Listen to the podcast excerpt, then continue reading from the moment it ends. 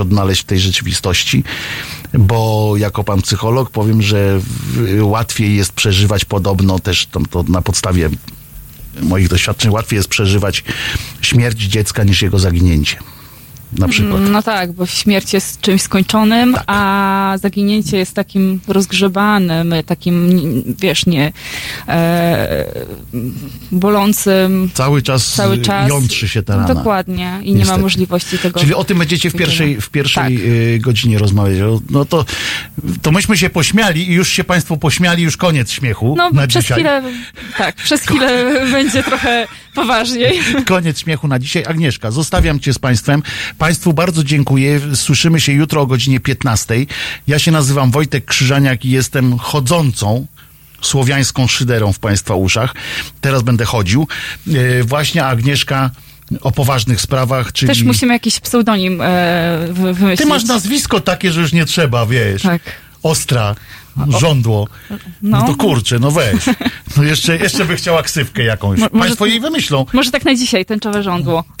Tęczowe żądło. Masz tutaj, zobacz, mamy flagę. Tęczową. Będziesz na te flagi, będziesz siedziała. Także dzisiaj jesteśmy. I dzień kundelka jest. Dzisiaj. A wiesz, że dzisiaj pani Garnier z La Strady przyjdzie ze swoim psem? Ale nie z kundlem chyba. I będzie tu nam szczekał. No przecież go nie będziemy zabijać, nie? Za to, że nie jest kundle. Przecież nie jego wina w końcu. Dobra, kłaniam się nisko. Tam macham. Dłońmi także... Agnie, siadaj tutaj, żeby cię było widać na tle tęczy. A ja biegnę już do domu. Czy ty jutro masz audycję? Nie, jutro mam... Gdzie? Ja powiedziałem, że jutro o 15. Nie, jutro o 21 się słyszymy. I będzie oczywiście, obiecuję, że przyjdzie również Marek Grabie, którego państwo pokochali. Okej. Siemasz, Aga. I co? Robimy przerwę. Dżingiel.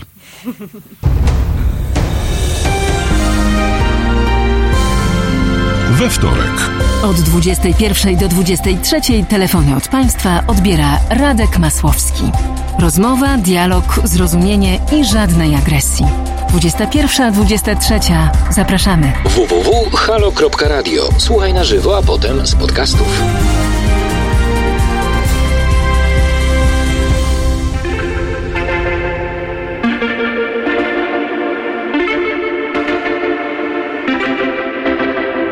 Homegrown alligator, see you later.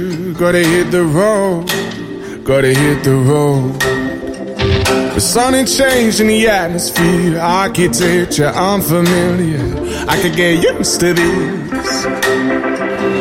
Time flies by in the yellow and green. Stick around and you'll see what I mean. There's a mountain top that I'm dreaming of. If you need me, you know where I'll be.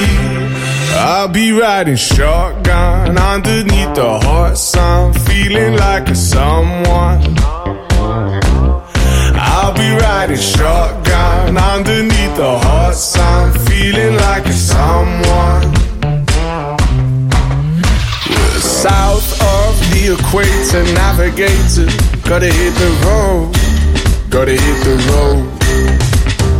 Deep sea diving round the clock, bikini bottoms, lager tops.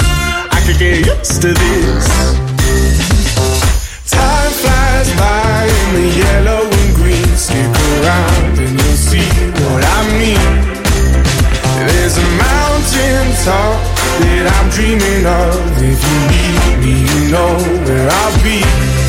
I'll be riding shotgun underneath the hot sun, feeling like a someone. I'll be riding shotgun underneath the hot sun, feeling like a someone.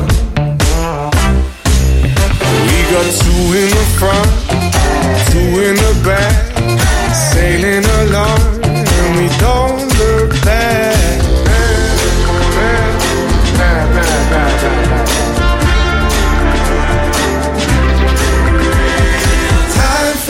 By in the yellow and green, stick around and you'll see what I mean.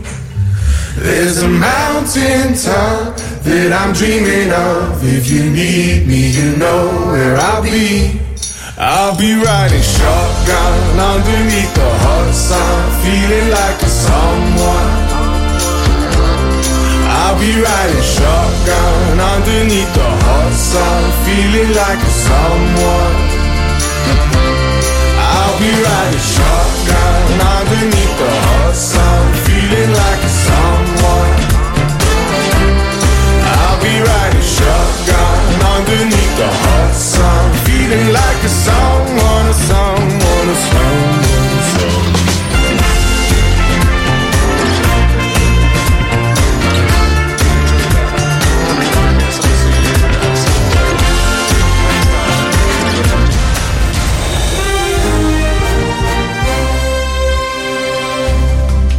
Halo Radio. Pierwsze medium obywatelskie.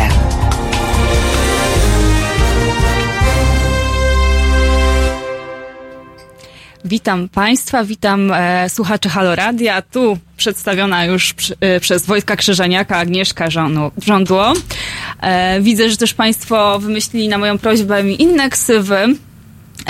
Widziałam pani Rainbow Sting i... Jakie? Potężna żołnierka. Także przed Państwem potężna żołnierka, a w studiu ze mną dzisiaj pani Joanna Garnier z Fundacji La Strada. Dzień dobry Państwu. I jeszcze z nami jest pies pani Joanny. Tak, jest pies, ponieważ wyszłam późno z pracy, to po prostu po niego pojechałam i już. Ale mam nadzieję, że nie będzie się jakoś szczególnie... Jak się wabi? Snoopy. Dzisiaj jest podobno Dzień Kundelka, nie wiem, czy pani wie. No właśnie tutaj powiedziano mi, że powiedziano psu, że jest jego dzień, ale słyszałam, że w niedzielę ma być Marsz Kundelków. O. Snoopy jest absolutnym i nastajaszczym kundlem, więc się kwalifikuje. Super. Nie obawia się żądła ten, co chce miodu, jak mawiali starożytni górale rumuńscy. Ktoś napisał. To takie motto może naszej audycji i zachęta dla Państwa, żeby Państwo komentowali na naszym YouTube'owym czacie, na Facebooku i zachęcam do telefonowania do nas pod numer telefonu 22 39 059 22. Dzisiaj będziemy rozmawiać o handlu ludźmi. Tak. Tak jak powiedziałam przed chwilą Wojtkowi, w ogóle wiele osób... A dlaczego w ogóle dzisiaj? Bo tydzień temu obchodziliśmy 18... Europejski Dzień Walki z Handlem Ludźmi. Nazwy są różne, niektórzy mówią przeciwko handlowi ludźmi, ale jakoś tak walka lepiej brzmi jednak. Mhm. I dlatego postanowiłam, że to jest świetna okazja, bo pewnie niewiele osób w ogóle wie o tym, że handel ludźmi ciągle jeszcze istnieje, nawet we współczesnej Polsce, że to wcale nie jest proceder, który był przed stuleciami i dotyczy jakiejś zamierzchłej przeszłości, gdzie niewolnictwa. Czy to jest tak, że obecnie handel ludźmi istnieje bardziej niż kiedykolwiek, co może się wydać dziwne, ale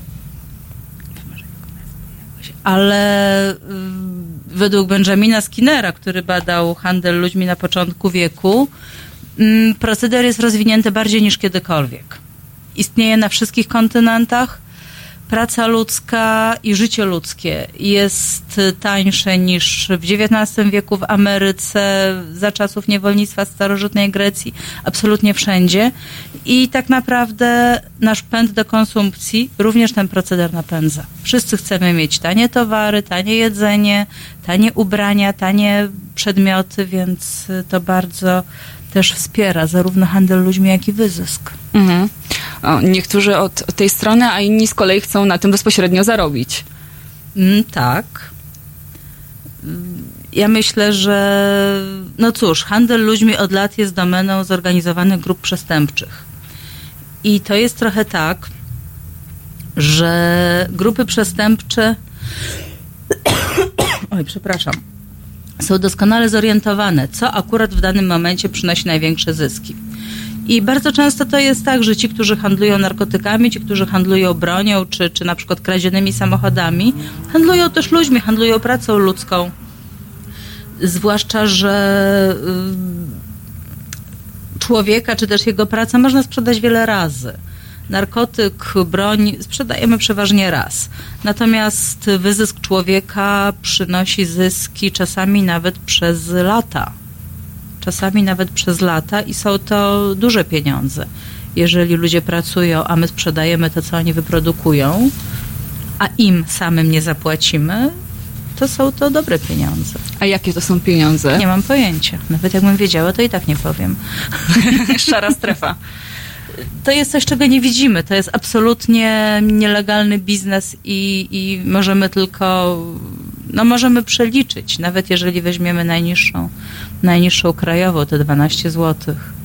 Jeżeli mamy, nie wiem, 10 osób, które pracują 10 godzin dziennie i produkują towary o określonej wartości, to możemy to sobie policzyć. Powiedzmy, jakich to rodzajów działalności dotyczy? Czy handel ludźmi kojarzy się w większości z nas z seks biznesem? Handel ludźmi, handel kobietami do prostytucji, to jest takie najpowszechniejsze skojarzenie i organizacja, w której pracuję, Fundacja Przeciwko Handlowi Ludźmi i Niewolnictwu La Strada, kiedy powstawała w 1995 roku, zajmowała się tak naprawdę tylko tym problemem. Naszym celem było docieranie do kobiet, które były zmuszane do prostytucji, które zostały wywiezione z Polski, na przykład do Niemiec, do Holandii i tam wykorzystywane w seksbiznesie. Ale przez te wszystkie lata jakby też handel ludźmi jako taki zmienił się i w tej chwili mamy przede wszystkim do czynienia z pracą przymusową, z osobami, które są wyzyskiwane w różnych sektorach gospodarki i mamy osoby, które pracują w różnych miejscach. Mamy na przykład polskie opiekunki, które są wykorzystywane w Niemczech. Trafiają do nas mężczyźni, którzy są wykorzystywani w rolnictwie, na plantacjach, w myjniach samochodowych. Trafiają do nas kierowcy. Dosyć głośna sprawa z zeszłego roku, filipińscy kierowcy w Polsce. Trafiają osoby, które pracują w różnego rodzaju magazynach, sortowniach, także w fabrykach. Także mamy szerokie spektrum. Mhm.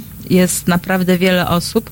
Natomiast kobiety, tak jak powiedziałam, to może być seks biznes, to mogą być opiekunki, służba domowa różnego rodzaju, ale też mamy do czynienia z paniami, które przyjeżdżają tutaj do Polski pracować w magazynach odzieżowych. Przy sortowaniu ubrań i tam też jest wyzysk, tam też jest wykorzystywanie, tam też jest złe traktowanie. Czytałam, że handel ludźmi w 70% dotyczy jednak nierządu.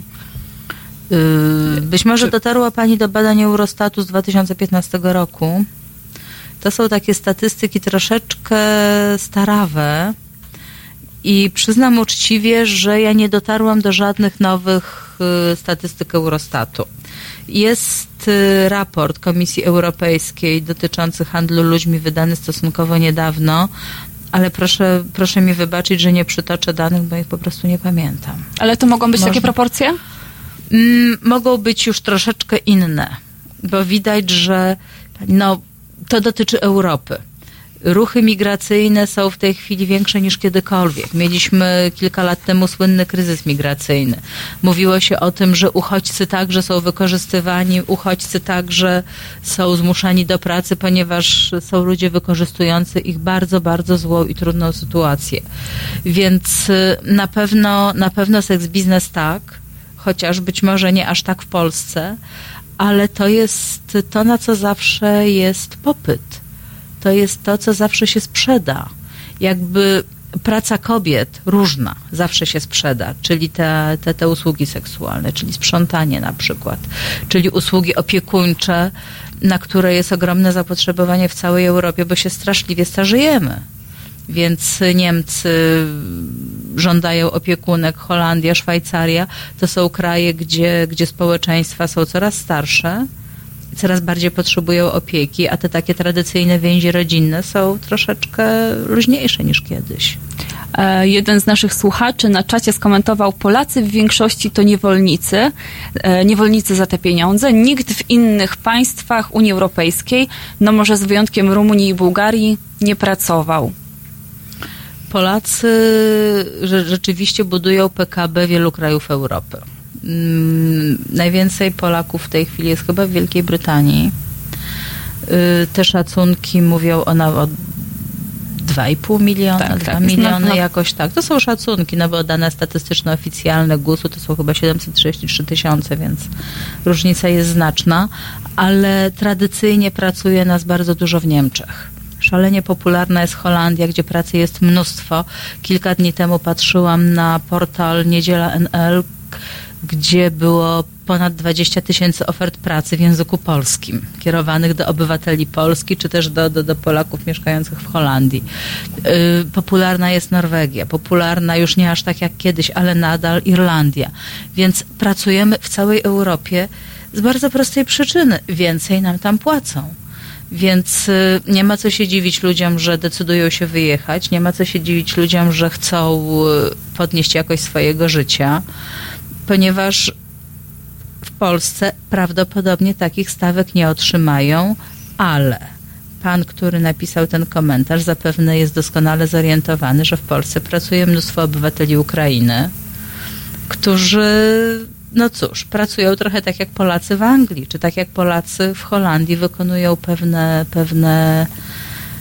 prace, wykonują pewne działania, których no my trochę już nie chcemy wykonywać. Mhm. Może nie chcemy, może za mało nam płacą, może wolimy pracować na zmywaku w Londynie niż w Katowicach.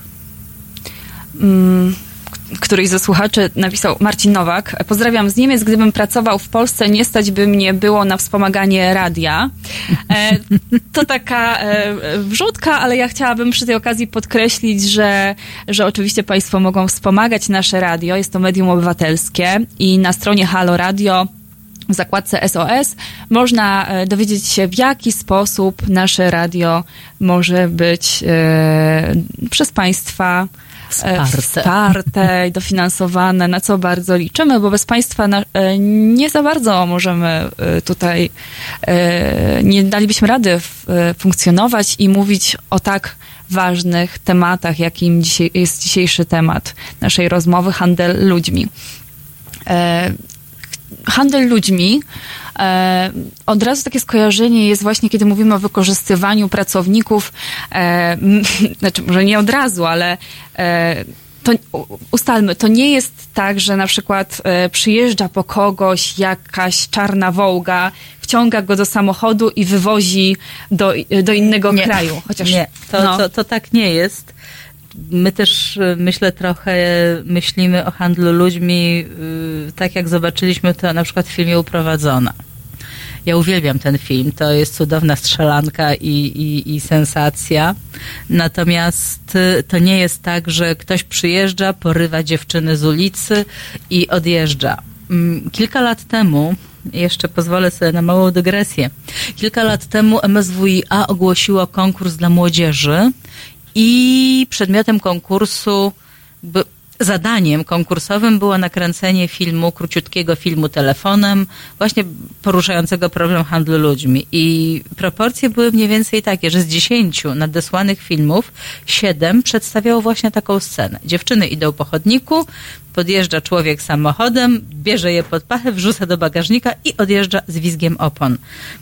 I to z jednej strony było oczywiście zabawne oglądać takie rzeczy, a z drugiej było to dosyć przerażające, że myślenie o handlu ludźmi jest tak strasznie stereotypowe. Tak stereotypowe, schematyczne i w gruncie rzeczy nieprawdziwe, ponieważ jakby nie ma potrzeby nikogo porywać. Ludzie sami bardzo chętnie podejmują decyzję o wyjeździe, o emigracji zarobkowej. Niekoniecznie za granicę, może też być z miasta do miasta i z takimi rzeczami też mamy do czynienia. Na przykład w Afryce handel wewnątrz krajów jest dużym problemem, natomiast ludzie chętnie decydują się na wyjazdy emigracyjne, zarobkowe, przede wszystkim po to, aby poprawić swoją sytuację ekonomiczną. Marzą o tym, że będą mieli dobrą pracę, zarobią duże pieniądze, że będzie ich stać na wiele rzeczy, wiele dóbr, że będą mogli, nie wiem, spędzać wakacje w ciepłych krajach, kupić dobry samochód i urządzić mieszkanie bardzo pięknie. Natomiast z drugiej strony są ludzie, którzy zwyczajnie i po prostu te marzenia wykorzystują. I jakby na tym się zasadza handel ludźmi. To jest clou programu, ponieważ ten, kto chce zarabiać na handlu ludźmi, jest podstępny, jest oszustem i kimś, kto wykorzystuje czyjeś pragnienia, czyjeś marzenia o lepszym życiu, lepszym świecie, więc to jest szczególnie ohydne i okrutne przestępstwo. Bo nie daj, że kogoś oszukamy, nie daj, że komuś obiecamy cuda, nie daj, że kogoś wywieziemy hen daleko od domu, gdzie jest sam zdany na łaskę i niełaskę handlarza, to jeszcze wykorzystujemy tę osobę bez skrupułów. Czyli jak to się odbywa? No właśnie tak. No ale powiedzmy, mamy człowieka, który chce wyjechać za granicę, znajduje ogłoszenie na portalu zagranicznym, ogłoszenie jest w języku polskim, odbiera i dzwoni na ten numer albo pisze na maila. I słyszy, no tak, ogłoszenie jest aktualne, oczywiście, tak, świetna praca, na przykład w Holandii. Nie trzeba znać języka. Absolutnie, to jest prosta, ciekawa praca, dużo Polaków. Okej, to ja chętnie. Dobrze, oczywiście jutro lub pojutrze o 5 rano w Placu Wolności odjeżdża busik, płacisz kierowcy 200 zł i jedziesz. No ale jakaś umowa? Nie, w ogóle nie martw się, po co ci umowa, to w ogóle sprawdzony pracodawca. No i tak to się zaczyna bardzo często. Na miejscu może być tak, że oczywiście żadnych umów nie ma. Na miejscu może być tak, że rzeczywiście pracujemy. W Holandii najczęściej pracujemy przy kwiatach czy przy jakichś rzeczach ogrodniczych i możemy mieć zawyżone stawki, możemy być źle traktowani, możemy być zastraszani. Na pewno będziemy nieubezpieczeni. Proste. Ja pamiętam taką sytuację przed wielu lat, kiedy pojechałam z moim chłopakiem do Irlandii i właśnie w Polsce on przez jakąś agencję zatrudnienia znalazł pracę w tej Irlandii, gdzieś w jakiejś fabryce, w jakimś zakładzie i na miejscu dopiero okazało się, jak strasznie oszukali go ci, którzy organizowali tę pracę, bo inni pracownicy, którzy byli już tam przez dłużej, powiedzieli, że ci ludzie, zdzierają ponad połowę pensji z tego, co on miał dostać, tak? No, tak być może.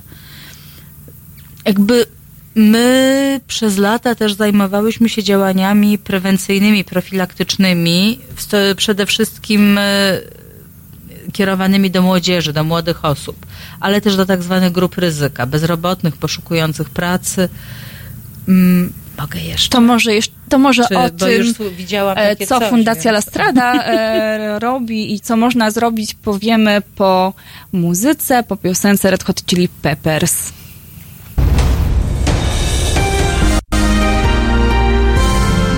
W poniedziałek między 19 a 21 dziennikarz śledczy Tomasz Piątek i tajemnice sługusów Moskwy z polskimi paszportami. 19:21. www.halo.radio. Słuchaj na żywo, a potem z podcastów.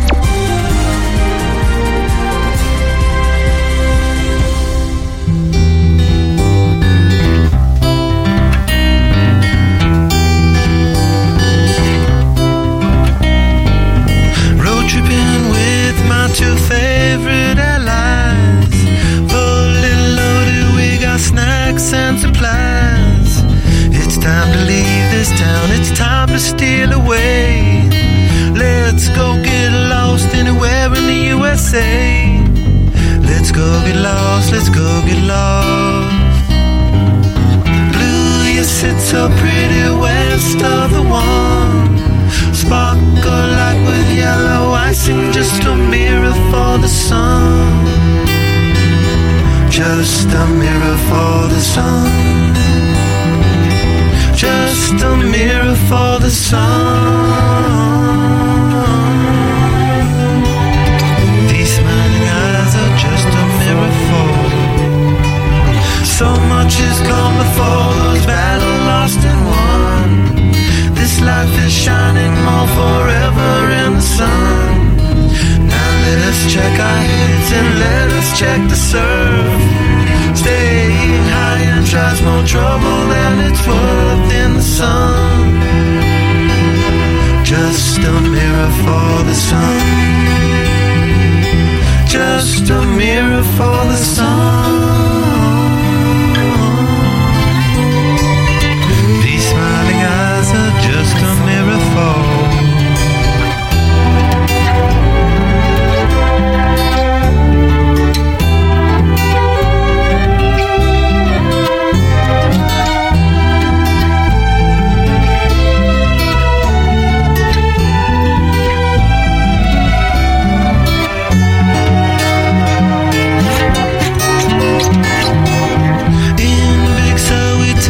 Time to linger on.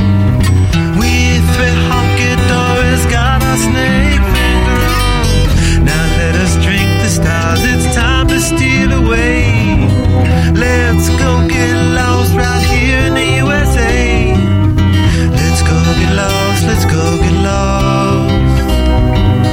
Blue, you sit so pretty west of the one. Sparkle light with yellow icing, just a mirror for the sun. Just a mirror for the sun. Just a mirror for the sun. These smiling eyes are just a mirror for. These smiling eyes are just a mirror for. Your smiling eyes are just a mirror for.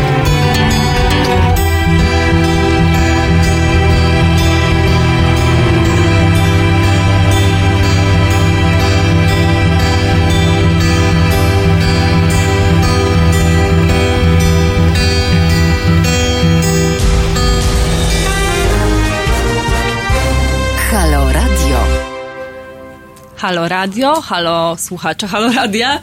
Mamy 17:27 na zegarze, a w studiu ze mną Joanna Garnier z Fundacji La Strada. Jeszcze raz dzień dobry Państwu.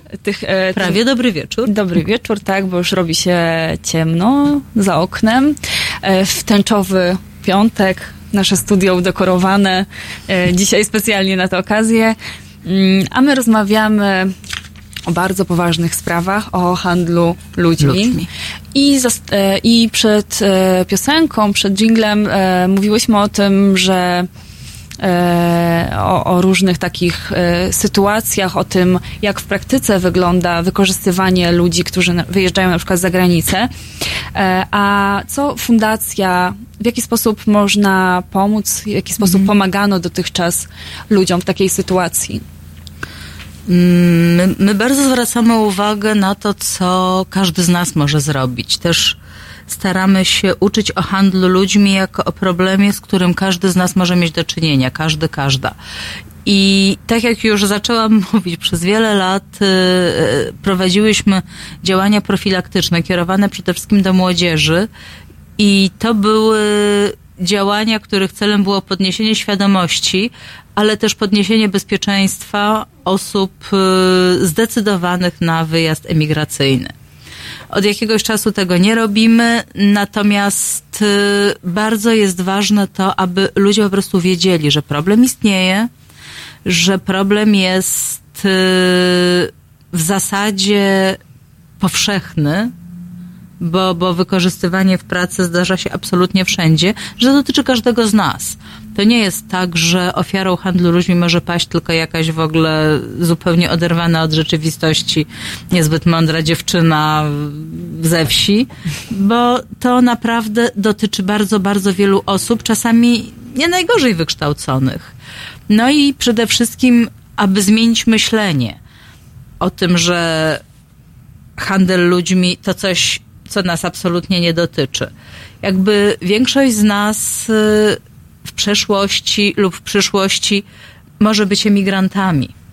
Wiele osób może mieć taki pomysł, żeby zarabiać pieniądze za granicą i zakładanie, że wszyscy są życzliwi, wszyscy chcą dla nas dobrze i wszyscy będą dla nas mili i nikt nas nie oszuka, jest myśleniem życzeniowym, absolutnie nieusprawiedliwionym.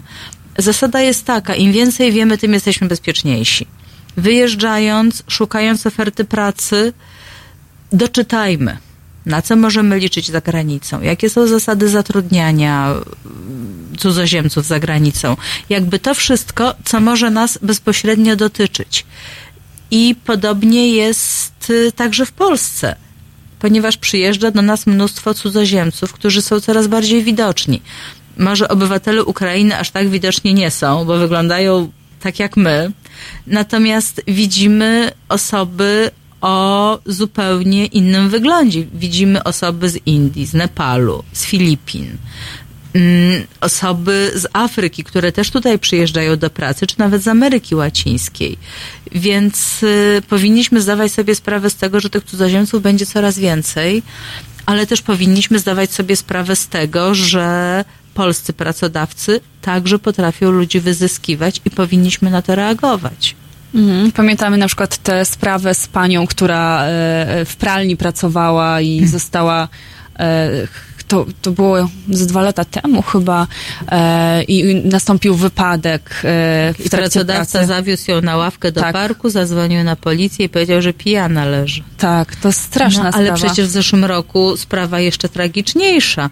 Mężczyzna pracujący w tartaku zasłabł, a pracodawczyni wywiozła go do lasu, gdzie zmarł. Notabene był to zakład wytwórczy Trumien. O, taki... Więc, ale to też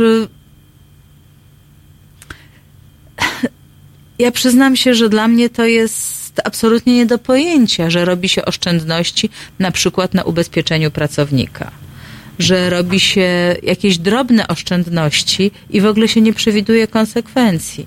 Przecież ta kobieta, która wywiozła tego człowieka do lasu, popełniła przestępstwo poważne de facto. Więc... to też świadczy o jakimś takim bardzo krótkowzrocznym pojmowaniu pewnych rzeczy.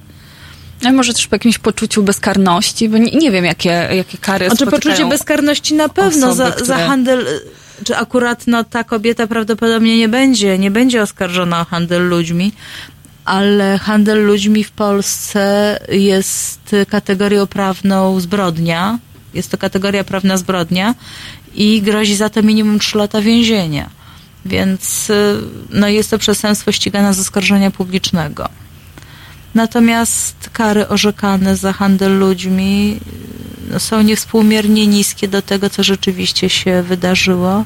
Ale to nie jest tylko problem Polski, to jest problem całej Europy, ponieważ w tej chwili dyskutuje się o tym, jak ukrócić tą taką... w Komisji Europejskiej nazywa się to culture of impunity, czyli kultura niekarania za handel ludźmi. I byłam kilka miesięcy temu na spotkaniu organizacji pozarządowych, gdzie właśnie o tym dyskutowaliśmy. Co powinniśmy my, pozarządówki, zrobić, żeby sprawić, aby ta karalność jednak była, aby przestępcy nie odchodzili bezkarni. Bo 3 lata to bardzo mało. 3 lata to mało, górna granica to jest 15 lat. Natomiast w Polsce jak dotąd chyba najwyższym wyrokiem było 10 lat dla Piotra Rusoła jeszcze w latach 90. Mhm. A co to była za sprawa? Możemy przypomnieć? I to była bardzo duża sprawa. On wywiózł około 100 kobiet do Niemiec i one tam były zmuszone do prostytucji. Także to była sprawa dramatyczna, przykra i to była pierwsza bardzo duża sprawa o handel ludźmi w Polsce. Lata 90. to był, proszę mi wybaczyć cynizm, ale to był Eden dla handlarzy ludźmi. Wtedy naprawdę wszyscy chcieli koniecznie wyjeżdżać, pracować za granicą, jechać na te mityczne Saksy. I szczególnie kobiety, wtedy były bardzo brutalnie wykorzystywane w seks biznesie. Wtedy mieliśmy do czynienia naprawdę z dramatycznymi sytuacjami, z masywną przemocą.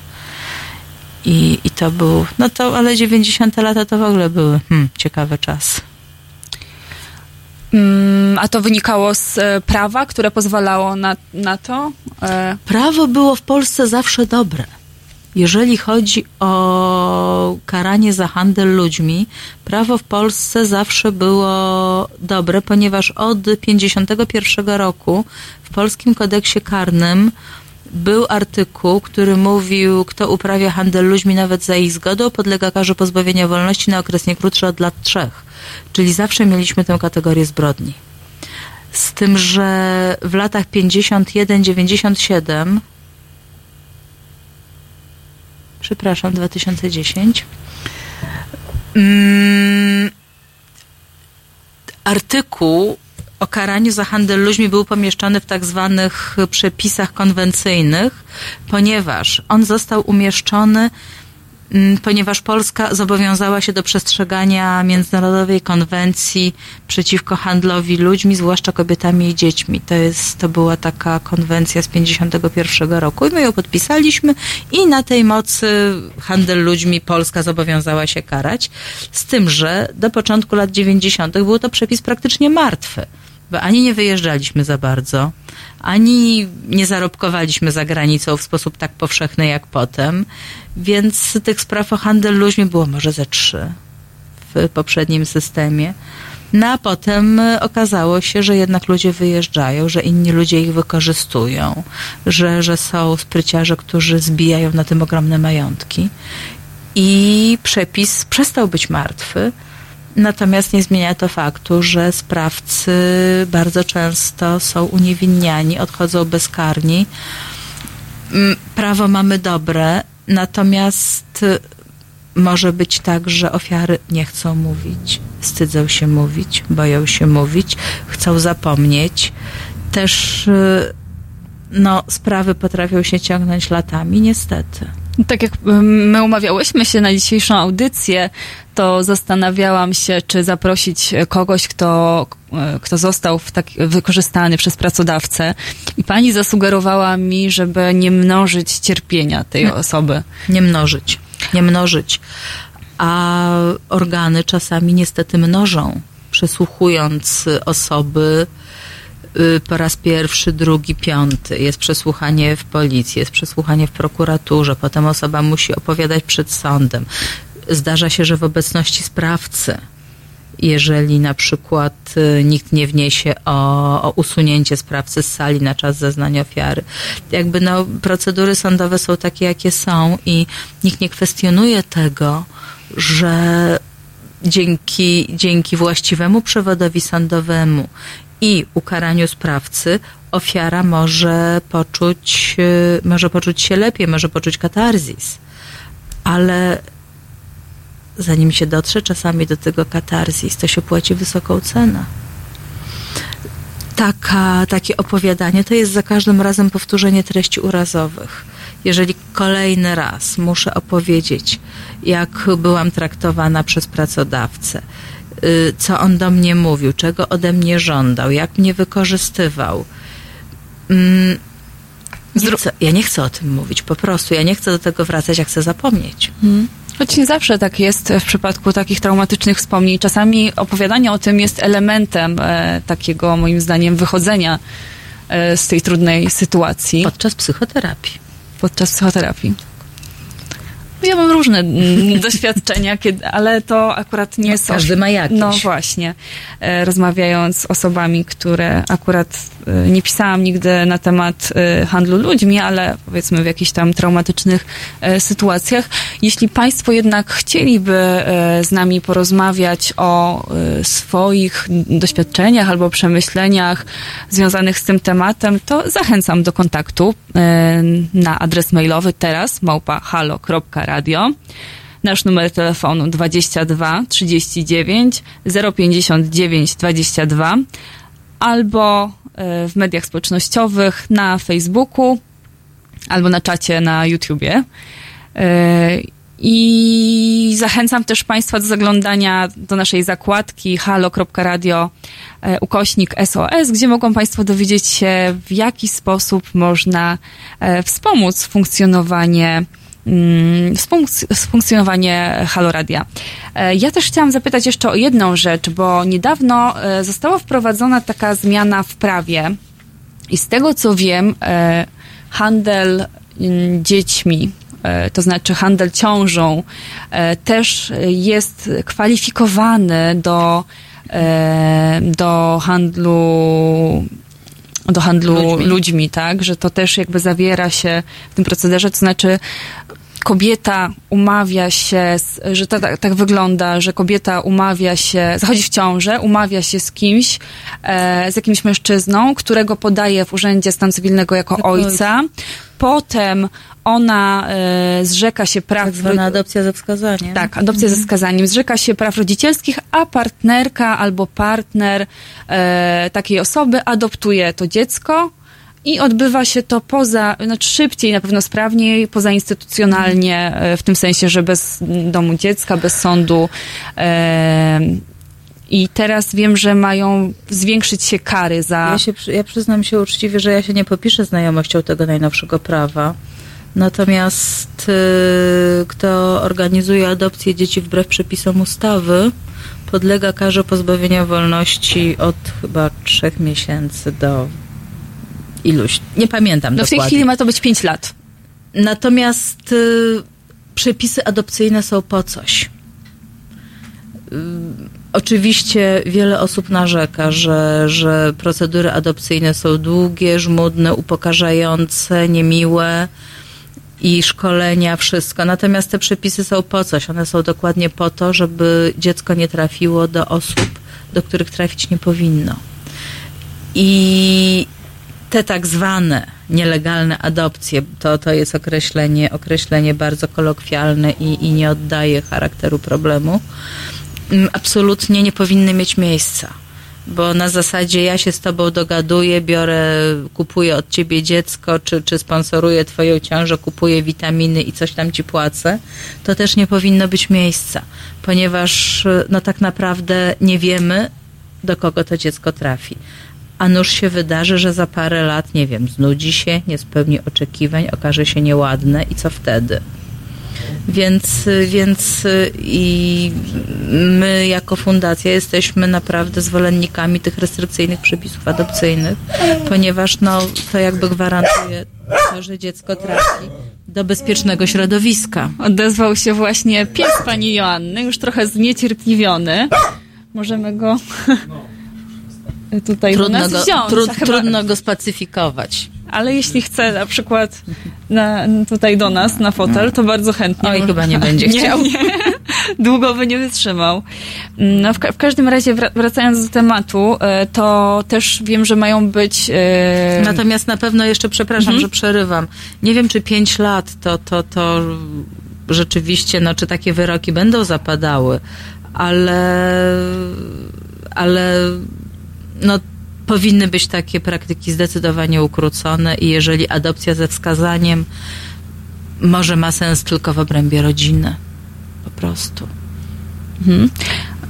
Wiem, że też ma być większa kontrola nad ogłoszeniami, które są w internecie i które dotyczą właśnie takich propozycji urodzenia dziecka dla kogoś. A wcale nie dostajemy takie informacje, że ktoś widział ogłoszenie, że ktoś sprzeda dziecko, czy sprzedam nerkę nawet też, ale to jakby inny poziom abstrakcji nerka. I to wcale nie jest mała skala, bo z tego, co udało mi się dowiedzieć, mówimy nawet o 2000 takich przypadków w Polsce. Ale Sporo. Ale... Mam nadzieję, nie wiem, na ile tutaj to źródło tutaj jest rzetelne. Proszę Państwa, jakie komentarze na ten temat? Tutaj w komentarzach mamy, że zeszpeciliśmy flagą tęczową nasze studio, ale ktoś inny mówi, że... Co kto uważa? My jednak wspieramy dzisiejszą... Ja nie wiem, czy wszyscy wiedzą, ale pierwotnie tęczowa flaga była flagą spółdzielczości pracy, więc... Ale wiemy, ja nawet kiedyś pisałam napisałam jakiś tekst do pisma Tęcza Polska i to było pismo spółdzielców, tak, które do tej pory funkcjonuje. Przez wiele lat na budynku Centralnego Związku Spółdzielczości Pracy w Warszawie przy ulicy Żurawiej wisiała tęczowa flaga i była to flaga spółdzielczości. Teraz siedziba Krajowa Krajowej Rady Spółdzielczej jest na Jasnej. Mm-hmm. A mówię, a cały czas pismo Tęcza Polska funkcjonuje. I... A, ciekawe. Tak. No ale jakoś ta spółdzielcza tęcza się mniej przybija. Mm-hmm. Ktoś napisał, pan Bartłomiej Lewandowski napisał, lepsza tęczowa flaga niż krzyż. No, tak, krzyża tutaj u nas co kto lubi, nie ma, tak, co kto lubi. My sobie tak udekorowaliśmy studio i nikomu nic do tego. No, w każdym razie dzisiaj ten tęczowy piątek w szkołach, nie wiem jak w innych szkołach, w szkole mojego dziecka, z tego co wiem, nic się nie odbywa, żadna z tej okazji pogadanka nie ma miejsca, ale pewnie jak mój syn wróci ze szkoły i wieczorem się spotkamy, to omówimy, co tam w związku z tym się działo i czy został... Dzisiaj pani posłanka Pawłowicz powiedziała, uważajcie na... Nie, pani była posłanka Pawłowicz powiedziała, żeby rodzice uważali na swoje dzieci, bo dzieci mogą zostać uprowadzone przez zboczeńców. To... Ja myślę, że z tymi uprowadzeniami to nie jest tak prosto, jak niektórym się wydaje i tak jak już rozmawiałyśmy w kontekście handlu ludźmi, uprowadzenia naprawdę zdarzają się bardzo, bardzo, bardzo rzadko i mówiąc cynicznie, uprowadzenia są zbyt ryzykowne. Interpretując panią Pawłowicz, myślę, że miała na myśli mentalne uprowadzenie. Tęcza nigdy nie szpeci. Oczywiście, odpowiedziała pani Barbara Słotwińska. Jeszcze, bo mówiłyśmy o tym, co zmieniło się w prawie, jeśli chodzi o nielegalne adopcje, a co tutaj można zrobić, w jaki sposób poradzić, jakie wskazówki dać osobom, które już spotkała taka przykra sytuacja, były za granicą i na przykład zostały oszukane przez pracodawcę, na przykład nic nie zarobiły albo zarobiły bardzo mało w stosunku do tego, co miały obiecane, albo co mogłyby zarobić, gdyby było to uczciwe. I gdzie mogą się takie osoby zgłosić? Mogą się zgłosić do Fundacji La Strada oczywiście oraz do Krajowego Centrum Interwencyjno-Konsultacyjnego dla Ofiar Handlu Ludźmi, które jest zadaniem publicznym realizowanym na zlecenie MSWiA. Natomiast my bardzo zachęcamy ludzi mających problemy z pracodawcami czy w pracy za granicą, żeby coś z tym robili. Ponieważ my mamy takie wrażenie, że większość osób napisze coś niepochlebnego na forum, wypluje swoje żale na forum internetowym, poczuje się lepiej i wraca do pracy do tego wyzyskiwacza. My mamy bardzo, jakby większość z nas nie ma takiej potrzeby, nie ma takiej woli, żeby walczyć o swoje prawa, zwłaszcza, że często tych praw nie znamy. A jeżeli zaczniemy swoje prawa poznawać, jeżeli zaczniemy zwracać uwagę nieuczciwych pracodawców na to, że dzieje nam się krzywda, to prawdopodobnie sytuacja się zmieni. Tylko to musi być ruch bardziej masowy, oddolny. Nie dalej jak dzisiaj. Rozmawiałam z panią, która pracuje w Niemczech jako opiekunka i bardzo się żaliła na to, że jest źle traktowana, że wydzielane jest jej jedzenie, że wręcz jest głodzona, że ta babcia, którą się opiekuje, wyzywa ją. No ale mówię, zgadza się pani na to.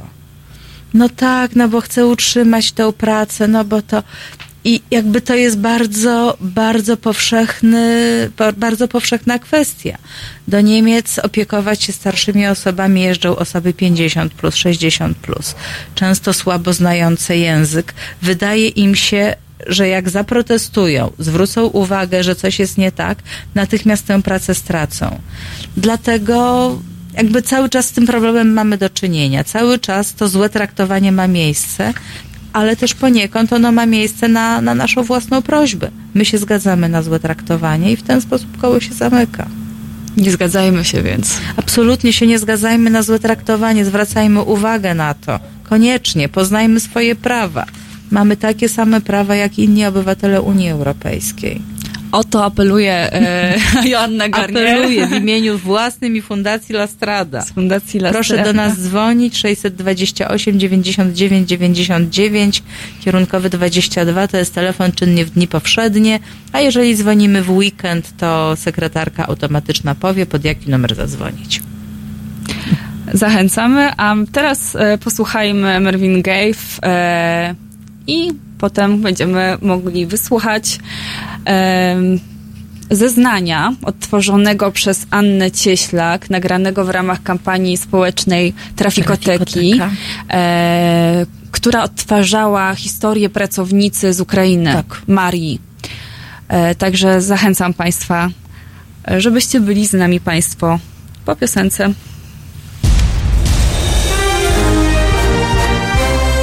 W niedzielę między 15 a 17 aktywista miejski, wróg numer 1 pełnomocników 140-letnich właścicieli kamienic, przeciwnik betonu, miłośnik zieleni, Jan Śpiewak i jego goście. 15-17. www.halo.radio. Słuchaj na żywo, a potem z podcastów.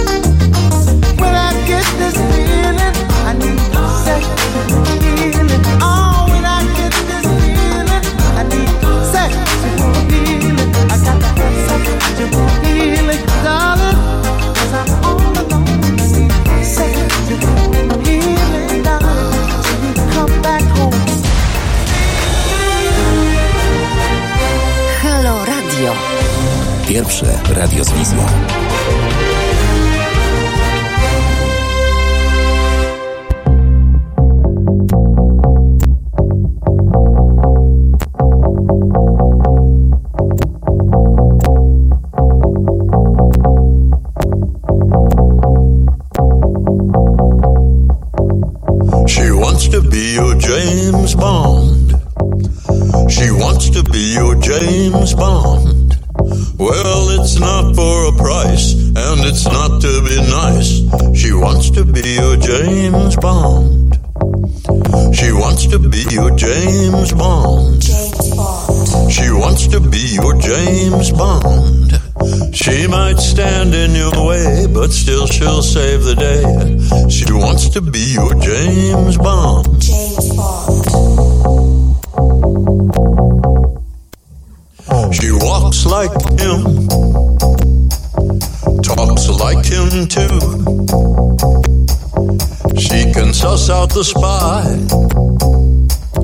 even if it's you. She trusts no one, not even herself. She makes no sudden moves, chalks it up to stealth. She wants to be your James Bond. She wants to be your James Bond.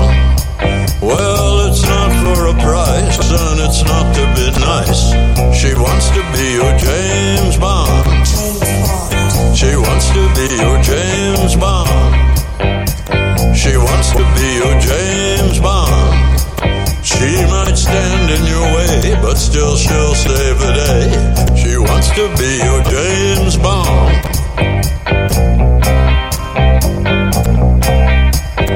Nuts melt in her mouth, but not in her hand. No need to figure it out. She just likes M&M's, sweet to the taste, bitter in the gut, 'cause she fills them up with you know what. She will not be shamed. She will not be blamed. When she confuses the two, she blames it on you, screaming, "You're insane. You're insane. Didn't make the rules, so don't blame me." Most fools gravitate to vanity, and her sanity is insanity, driving off or making you feel guilty.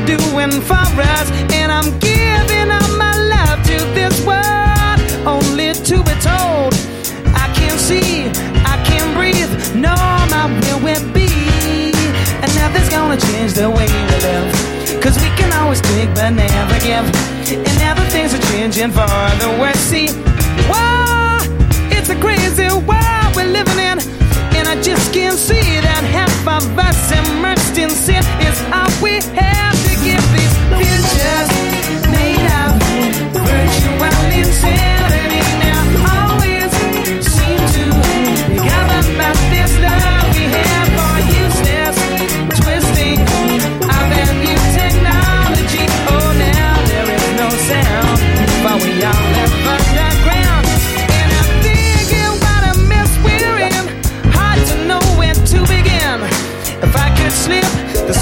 times some other man has made. And now every mother can choose the color of her child.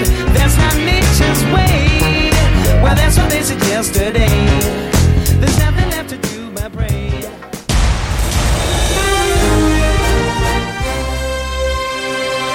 Halo Radio, zgodnie z zapowiedzią po godzinie 18 odtworzymy nagranie. Aktorka Anna Cieślak przedstawi Państwu historię, zeznanie pracownicy z Ukrainy wykorzystanej w Polsce. Zapraszam do odsłuchania tego nagrania, nagranego w ramach kampanii społecznej Trafikoteki przy współpracy Fundacji La Strada.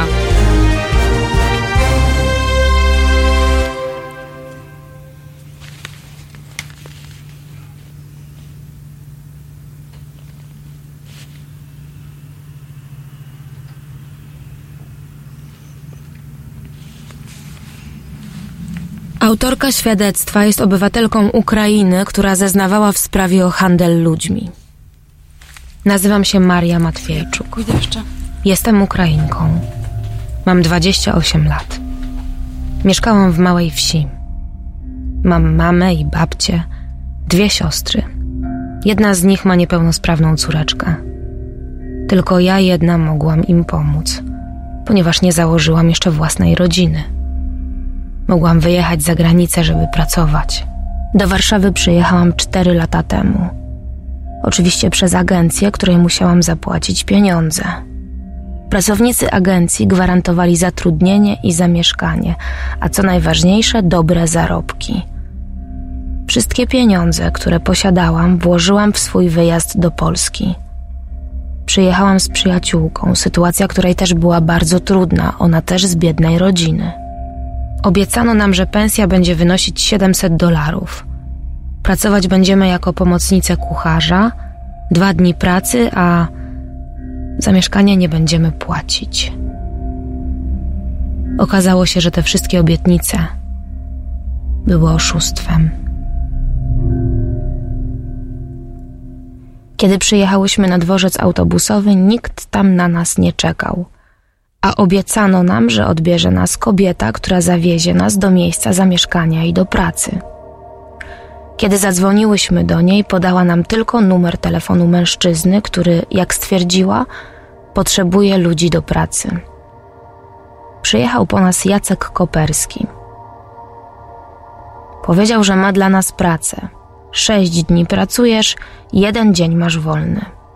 Zarobki to 1800 zł i darmowe mieszkanie.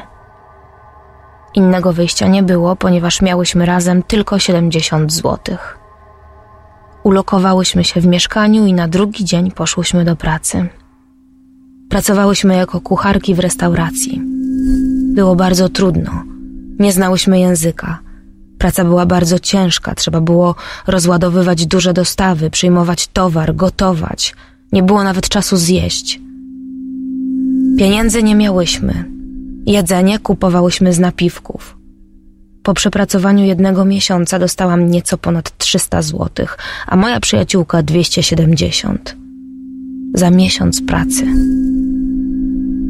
On powiedział, że to staż i że szefowi restauracji nie podoba się nasza praca, ale nic nam o tym wcześniej nie mówił. Najważniejsze wtedy dla mnie było przeżyć. Zmęczona byłam tak, że nawet nie miałam siły myśleć o jakichś dokumentach albo o zmianie pracy lub mieszkania. Pan Koperski wiedział, że my nie odejdziemy, ponieważ w naszym kraju sytuacja jest bardzo trudna, a my mamy tam rodziny. On sam robił dla nas wizy i karty. Od nas wymagana była tylko praca. Z restauracji, gdzie pracowałam, odchodzili nawet mężczyźni, ponieważ było im za ciężko pracować. A co powiedzieć o mnie? Pracowałam nieraz 13 dni pod rząd i miałam 1 dzień wolny, żeby się wyspać i uprać sobie ubrania. Nie znałam w ogóle Warszawy. Wiedziałam tylko, jak dotrzeć do pracy i z powrotem. Przyjaciół i znajomych nie miałam. Z powodu tak ciężkiej pracy w ciągu 2,5 roku byłam 2-krotnie w szpitalu. Czasem nie mogłam wstać z łóżka, nie miałam siły. Dziewczyny, z którymi mieszkałam, mówiły, że wyrzucą mnie z mieszkania, jeśli nie będę pracować. Temu, kto nie pracował, pan Jacek kazał natychmiast opuszczać mieszkanie i nie zajmować miejsca. Kiedy kobieta nie poszła do pracy, kazał jej iść nocować na dworzec autobusowy. Prosiłyśmy go, żeby nie wyganiał jej na noc, ale nie pomagało. Moje życie było istnym piekłem. Przecież wszystko zależało od niego. Kiedy wyjeżdżałam na Ukrainę, on nie dawał mi całej wypłaty. Zabezpieczał się, żebym do niego wróciła. A ja powinnam pomagać rodzinie i oddawałam im wszystkie zarobione pieniądze. W mieszkaniu było nas 5 osób. Czasem spałam na materacu w kuchni. Od niego nikt nie odchodził. Wszyscy uciekali, bo groził policją albo strażą graniczną. Ale w końcu zrozumiałam, że jeśli nie będę miała siły, to nie będę nikomu potrzebna. W tamtym czasie spotykałam się z chłopakiem, który zgodził się mi pomóc. Dosłownie uciekłam. Zabrałam swoje rzeczy i przeprowadziłam się do innego mieszkania. Sytuacja temu sprzyjała. Pan Jacek wyjechał na wypoczynek do Dubaju. Zaczęłam szukać pracy. Pracowałam jako kucharka w restauracji. Chciałam złożyć wniosek o nową kartę pobytu, ale ja nawet nie wiedziałam, jakie dokumenty są do tego potrzebne, skąd mam je wziąć i co trzeba zrobić, ponieważ on przez 2,5 roku żadnych dokumentów mi nie dawał. W końcu zrozumiałam, że muszę iść do pana Jacka i prosić o dokumenty, które zostały u niego. Kiedy do niego przyszłam, nawet się nie zdziwił. Stwierdził, że wiedział, że wrócę. Cena za moje dokumenty wynosiła początkowo 3,5 tysiąca złotych. Tyle dostawał za miesiąc na mojej pracy. Tyle nie miałam. Wtedy on powiedział, że 2 tysiące złotych. Oddałam mu swoje ostatnie pieniądze, żeby zostać tutaj. Mama wyszła za mąż i dla mnie nie było już miejsca w domu. Pan Jacek złożył dokumenty. Znalazłam normalną pracę kelnerki u dobrych ludzi, którzy od razu dali mi umowę o pracę. Zmieniłam pracodawcę i wszystko miało być już dobrze. Ale to był dopiero początek koszmaru. Pan Jacek wszystko wycofał w urzędzie i groziła mi deportacja. Kiedy dzwoniłam do urzędu, mówiono mi, że wszystko jest w porządku, że po prostu jest duża kolejka.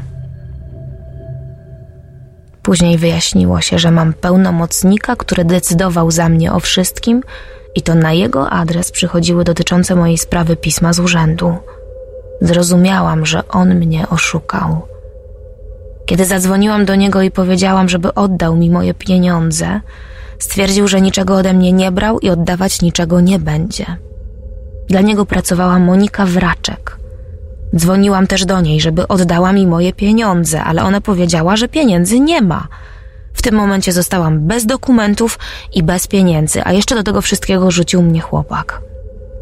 Wrócić na Ukrainę nie mogłam, bo po pierwsze nie miałam do kogo, a po drugie nie miałam pieniędzy. Byłam sama ze swoimi problemami. Zdecydowałam się na przekór wszystkiemu walczyć o swoje miejsce tutaj i o swoje życie. Przecież pracowałam dobrze, nigdy nie oszukiwałam ludzi. Wszystkiego dochodziłam swoją pracą i swoimi siłami. Wynajęłam adwokata, żeby mi pomógł. Znalazłam jeszcze jedną pracę, żeby uzyskać stabilność finansową. Z adwokatem pojechaliśmy do Straży Granicznej, żeby wyjaśnić, co można zrobić w mojej sprawie. Tam nas przyjęła dziewczyna, która skierowała mnie do Fundacji La Strada. Dzięki tej organizacji moje życie zmieniło się nie do poznania. Zaczęłam żyć normalnie. Jestem silną osobą, ale nawet silni ludzie mogą się złamać i pójść złą drogą. Dostałam szansę na rozpoczęcie nowego życia i po raz pierwszy w ciągu moich wszystkich 28 lat byłam pewna, że nie jestem sama i że ze wszystkimi problemami i nieszczęściami można walczyć. Chodziłam na kurs języka polskiego, żeby dobrze rozmawiać i pisać, a także na zajęcia z praw człowieka, gdzie dowiedziałam się o swoich prawach. Psycholog, który pomaga fundacji, przywrócił mi wiarę w siebie i w ludzi. Zrozumiałam, że nie wszyscy ludzie są źli. Wsparcie jest bardzo ważne, bo samemu jest bardzo ciężko. Nabrałam pewności siebie. Wiem, czego chcę i co potrafię. Już nie boję się żyć. I wiem, że można żyć inaczej. Teraz, kiedy mam dużo dobrych przyjaciół, uprawiam sport i chcę się kształcić. Mam dużo energii do życia. Kiedy myślę o swoim dawnym życiu, to nawet nie wiem, dlaczego to wszystko znosiłam. Może myślałam, że to normalne i na nic więcej nie zasługuję. Bez pomocy Fundacji La Strada moje życie mogło wyglądać inaczej, a dzięki fundacji dostałam szansę na normalne i zwyczajne życie. Na to, żeby być szczęśliwą.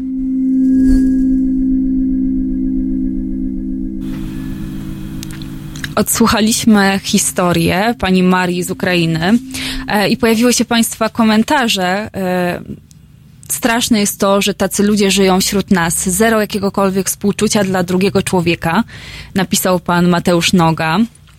A pan Piotr Lak, skąd ja to znam? Pamiętam moje pierwsze kroki za granicą. Wychodząc do roboty płakałem, popłakałem sobie i do roboty naście lat temu. Panie Piotrze, gdyby pan zechciał do nas zadzwonić albo napisać coś więcej na temat pana doświadczeń z pracy, to bardzo chętnie. Czekamy w ogóle na państwa komentarze, na państwa telefony 22 39 059 22, to jest nasz numer telefonu. Adres mailowy teraz@halo.radio. Tam też mogą państwo zgłaszać swoje tematy, propozycje, to czym moglibyśmy się zająć, żeby państwa zainteresować, żeby państwo mieli wpływ na nasze radio. Mogą też mieć państwo wpływ na nasze programy, wpłacając pieniądze, a jak wpłacać te pieniądze, mogą państwo się dowiedzieć na stronie Halo Radia w zakładce SOS. Nawiązując do tematu dzisiejszej audycji, głównego tematu, chciałabym przytoczyć państwu takie dane, że na handlu ludźmi przestępcy zyskują co roku około 32 bilionów dolarów.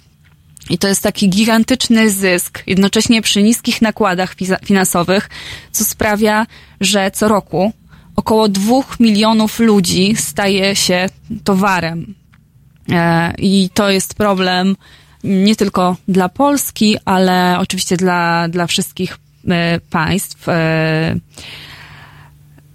I najczęściej te sprawy jednak dotyczą 59% analizowanych przypadków przez Biuro Narodów Zjednoczonych do spraw narkotyków i przestępczości dotyczyło wykorzystania seksualnego. 70%, tak jak wcześniej mówiłam, ofiar to kobiety. 34% dotyczyło przypadków pracy przymusowej. Takie są te główne statystyki. W tej chwili pan Swirecki komentuje, jeżeli jesteś za granicą i Polak tobie nie pomógł, to już ci pomógł. Panie Piotrze, co to znaczy według pana? A tymczasem, pozostając w mrocznych klimatach, posłuchamy sobie Merlina Mansona.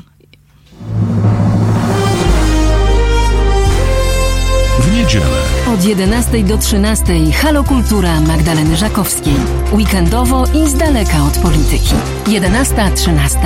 www.halo.radio. Słuchaj na żywo, a potem z podcastów.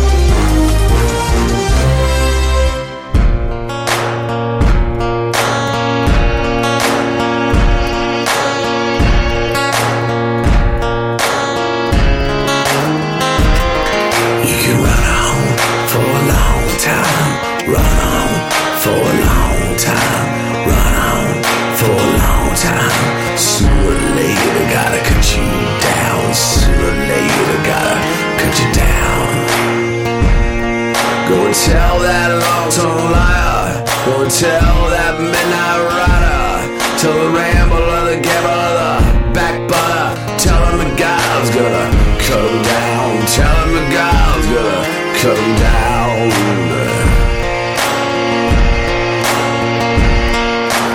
My goodness gracious, let me tell you the news, my head's been wet with midnight dew, I've been down on bended knees. to the man from Galilee. Spoke to me in this voice so sweet, I thought the earth is half full of angels' feet.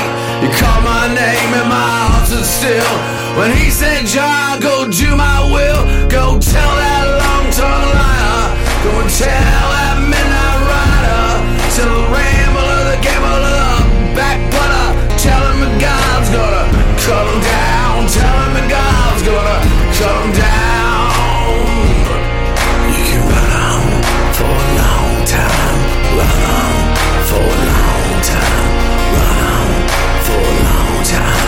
Sooner or later, they gotta cut you down. Sooner or later, they gotta cut you down. You can throw your rock and hide your hand, working in the dark and get your fellow man. Sure as God made black and white, what's done in the dark will be brought to the light. What's done in the dark will be brought to the light. You go round for a long time, round for a long time, round for a long time. Sooner or later, gotta cut you down. Sooner or later, gotta cut you down. Don't tell that long-tongued lie.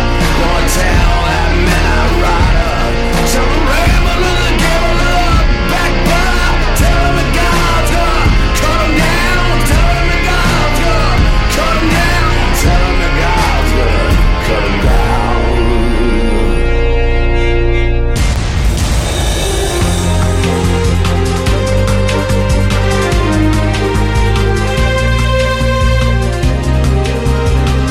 Halo Radio.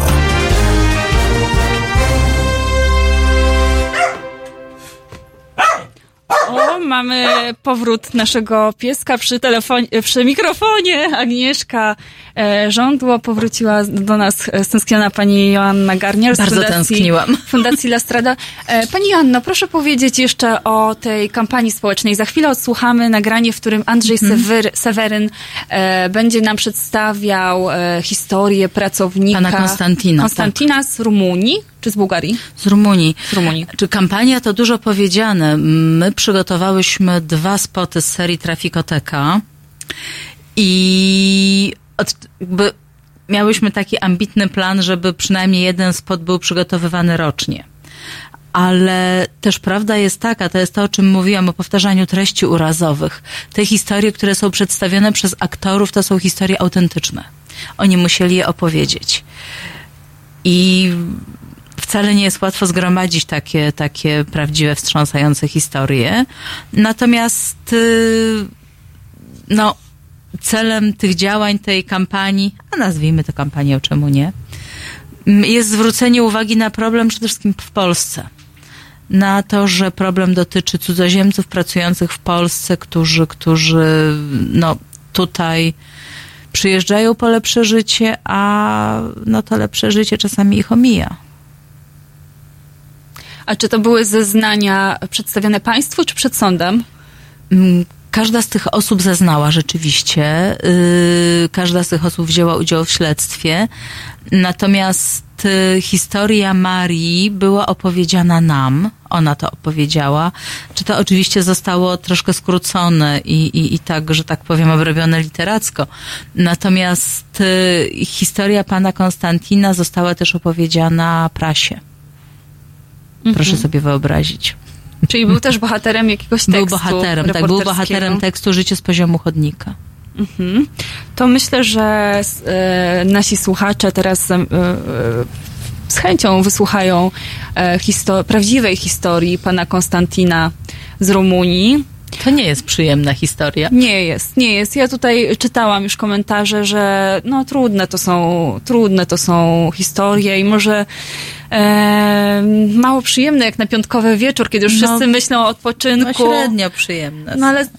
Ale cóż, przecież życie nie jest tylko przyjemne i czasem trzeba się pochylić nad smutniejszą historią. Życie w większości przypadków nie jest przyjemne. O, i z tą puentą napawiało optymizmem. Tak, bardzo, bardzo, bardzo. To w tym nastroju. A życie ofiar handlu ludźmi to już w ogóle, proszę państwa. W tym nastroju zostawiamy państwa przy nagraniu. Autor świadectwa jest obywatelem Rumunii, inwalidą zmuszanym do żebrania w wielu krajach Europy.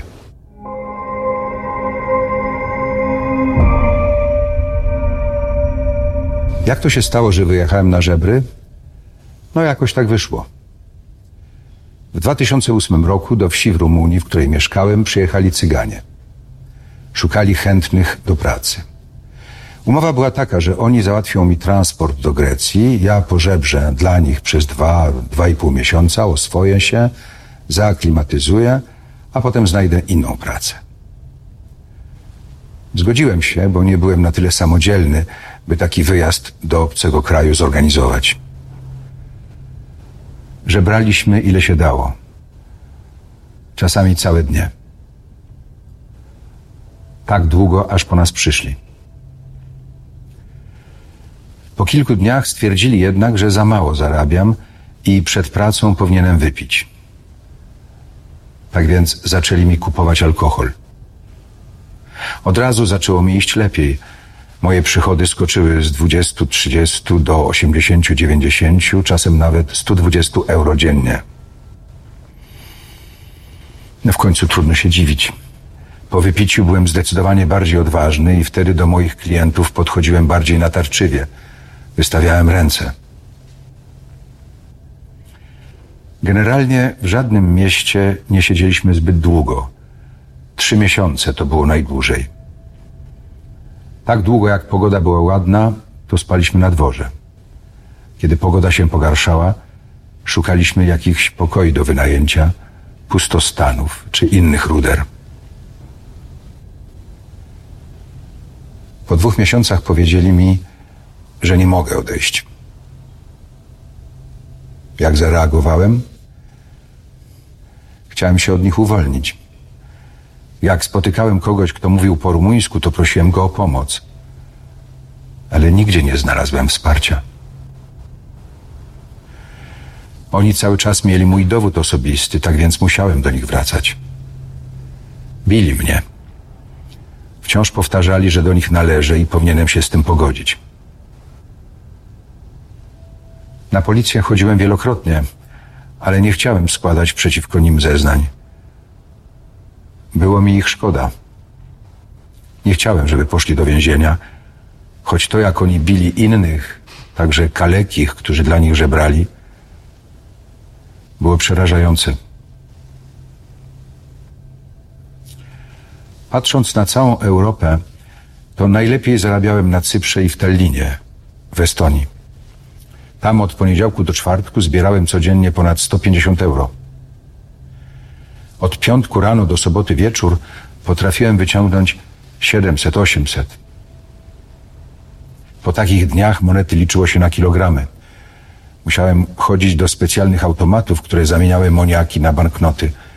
Wszystkie pieniądze oddawałem. W zamian były imprezy, na których nie brakowało alkoholu ani jedzenia. Nie kontaktowałem się z rodziną. Nie miałem takiej możliwości. Poza tym, co miałem powiedzieć rodzinie?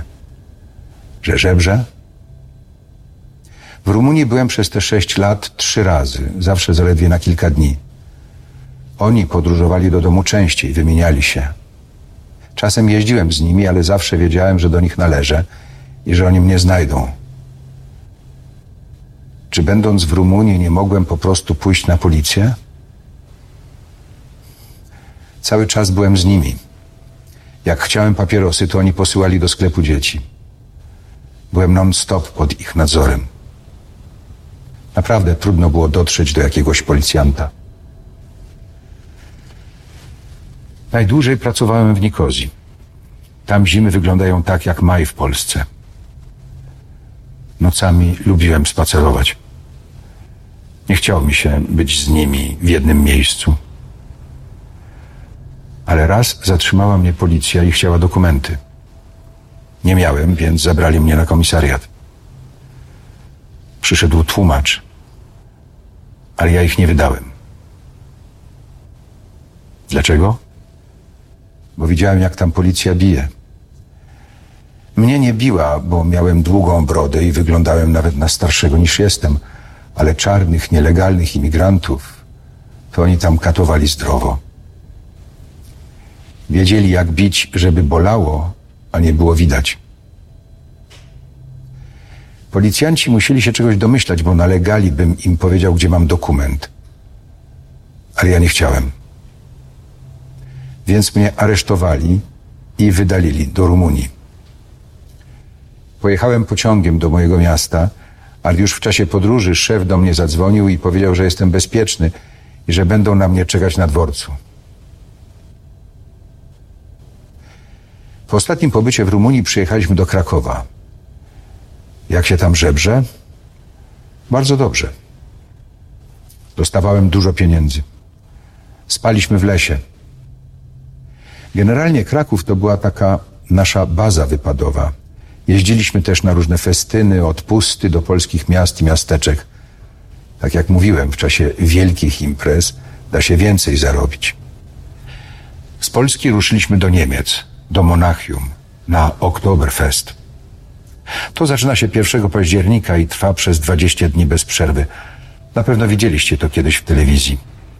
Turystów jest tam mnóstwo. No i dlatego wtedy tam się znakomicie żebrze. Jednego dnia wyciągałem 500-600 euro. Tam jest kościół, gdzie są miejsca noclegowe i w nim spaliśmy. Historia się powtórzyła i znów dotarłem do Krakowa. Różnica polegała na tym, że tym razem ciężko zachorowałem. Prosiłem ich, żeby mnie puścili do Rumunii, bo jestem chory. Wydawało mi się, że to coś poważnego. Mówiłem, że nie będę miał do nich żadnych pretensji o zarobione pieniądze, o to, co się stało, tylko żeby mnie zostawili w spokoju. Tłumaczyłem, że mogłem ich wydać wielokrotnie. Byłem przecież na policji w różnych krajach i tego nie zrobiłem, ale że teraz chcę z tym skończyć. Mówiłem, że jak nie chcą mnie puścić do Rumunii, to niech chociaż zaprowadzą mnie do lekarza. Ale oni powtarzali, że wciąż potrzebują pieniędzy. Kiedy wyjechał szef, ja leżałem w łóżku, miałem 40 stopni gorączki i bardzo spuchniętą rękę. On pojechał do Rumunii po kolejnych żebraków, a ja przed jego powrotem miałem zarobić pieniądze. Nie pamiętam już dokładnie ile, ale wyznaczył mi konkretne cele, więc zwlokłem się z łóżka i poszedłem na żebry. W momencie, gdy wsiadałem do tramwaju, upadłem. 2 kobiety pomogły mi wstać, ale znów upadłem. Ktoś zadzwonił po straż miejską, zabrali mnie do szpitala. W szpitalu pojawiła się straż graniczna, która prowadziła śledztwo przeciwko szefowi i jego ludziom. Na początku się wahałem. Nie wiedziałem, co zrobić. Byłem bardzo chory i nie miałem pieniędzy, by zapłacić za szpital. Uznałem, że skoro 3 razy przez nich siedziałem, to teraz ja ich poślę do więzienia. Powiedziałem funkcjonariuszom, że potrzebuję paczki papierosów, by zapalić i pomyśleć.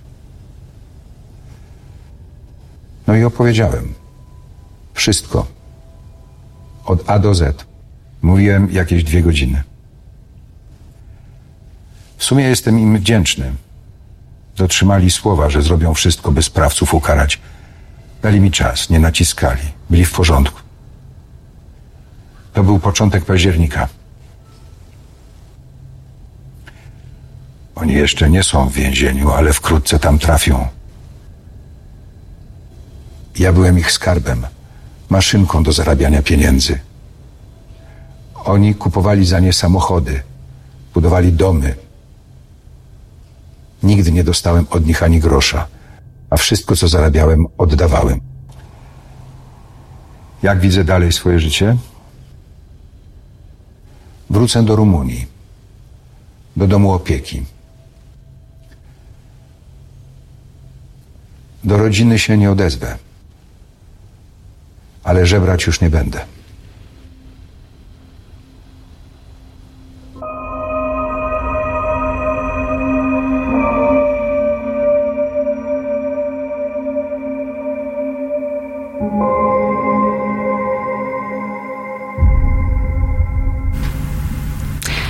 Witam Państwa. Jest godzina 18:30 w studiu Halo Radia siedzę ja, Agnieszka Żądło. I teraz porozmawiamy o takiej sprawie, bo kilka dni temu, 23 października, podczas jubileuszowej 75. inauguracji roku akademickiego na UMCS-ie w Lublinie wręczono medale. I medal za znaczący wkład w rozwój uczelni. I pan rektor zaproponował, żeby osobą nagrodzoną był pan obecnie poseł, pan Przemysław Czarnek, wcześniej wojewoda lubelski, który ma na swoim koncie nazywanie osób LGBT dewiantami, protestujących w obronie praworządności potomkami ubeków, Sowietów i kapusiów. A kobiety oskarżał, że nie rodząc dzieci nie wykonują boskiego powołania. I taki poseł dostał ten medal na UCS-ie. Natomiast spotkało się to z reakcją. Jedną z osób protestujących była Anna Dąbrowska z Homo Faber, doktorantka na Uniwersytecie Marii Curie-Skłodowskiej i z nią teraz porozmawiamy właśnie o tym wyróżnieniu dla pana posła. Halo, halo, pani Anno, jest pani na linii? Tak, dzień dobry. Dzień dobry, dzień dobry. Proszę mi powiedzieć, jak przebiegała ta inauguracja, w której pani brała udział? To w sumie była klasyczna inauguracja roku akademickiego. Ona odbyła się 23 października. Brało w niej udział właściwie całe grono oraz senat uczelni. Z początku, w związku z tym, że jest to jubileuszowa 75. rocznica powstania uniwersytetu, było sporo wspomnień. Też pan rektor, który prowadził całą ceremonię, wiele poświęcił też historii uczelni. Także tak to wyglądało. I po takiej dosyć długiej mowie podsumowującej nie tylko ostatnie lata, ale w ogóle te 75 ubiegłych i po odczytaniu listów gratulacyjnych przyszedł moment właśnie na wręczenie medali Amicis Universitatis Uniwersytetu Marii Curie Skłodowskiej. I nagrodzonych było kilka osób, w tym właśnie wspomniany,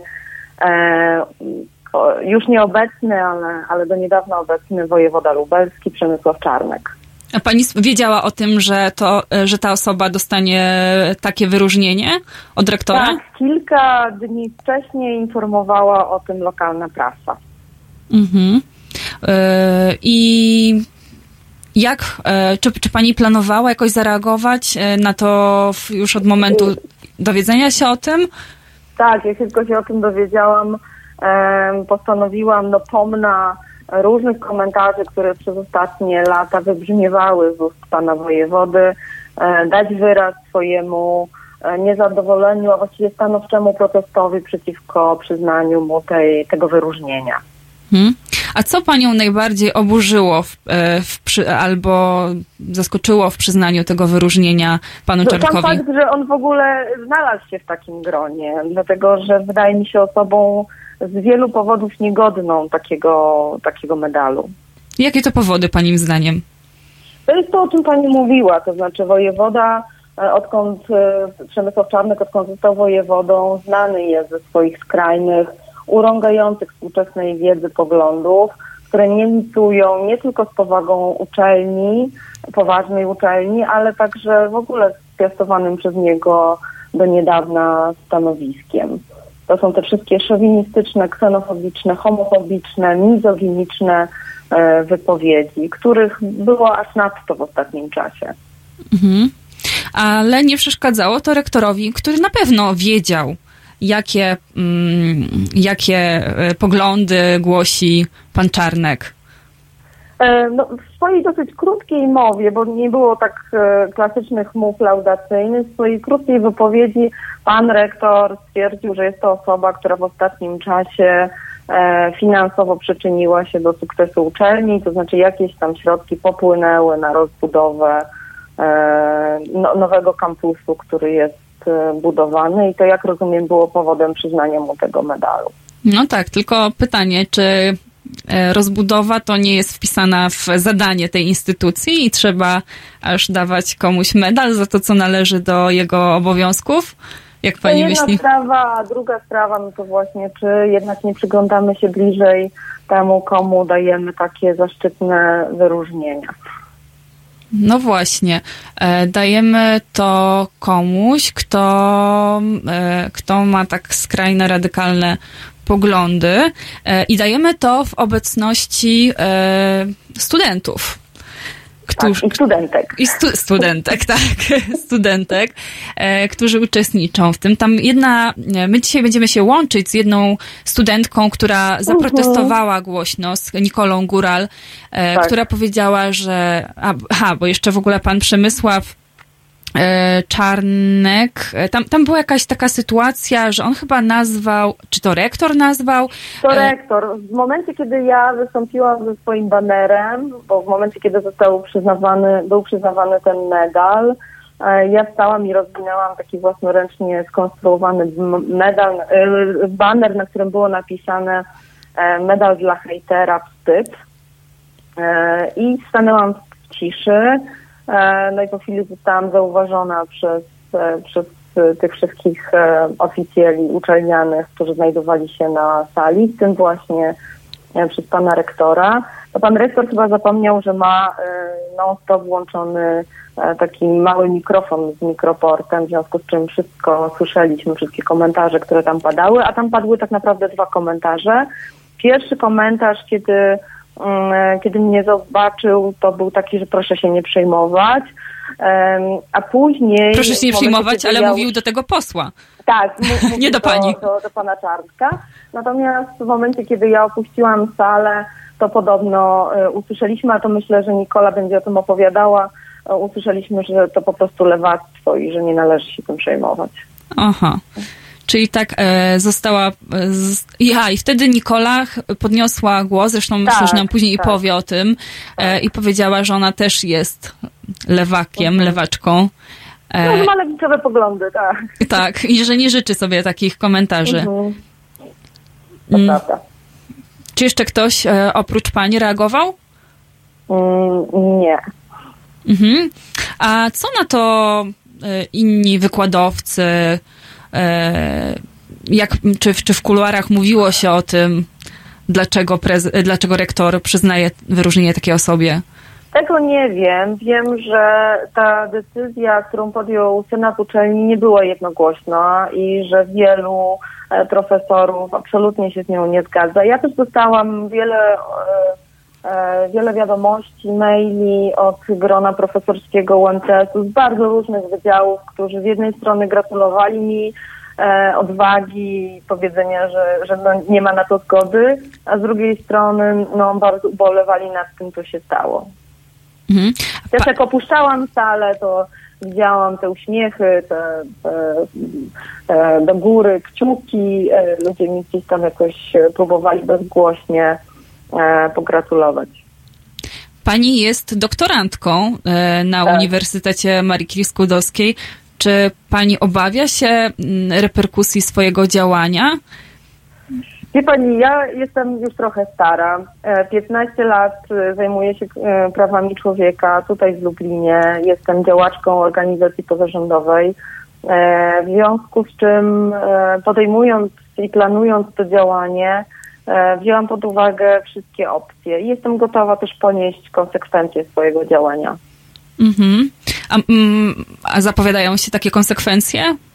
Tego nie wiem, natomiast pan rektor już kiedyś pokazał, na co go stać. Wiele lat temu wymówił lokal Stowarzyszeniu Homo Faber. Wtedy wynajmowaliśmy w przestrzeniach uniwersytetu, w Chatce Żaka, czyli takim centrum kultury uniwersyteckiej, wynajmowaliśmy pomieszczenia od UMCS-u jako Homo Faber.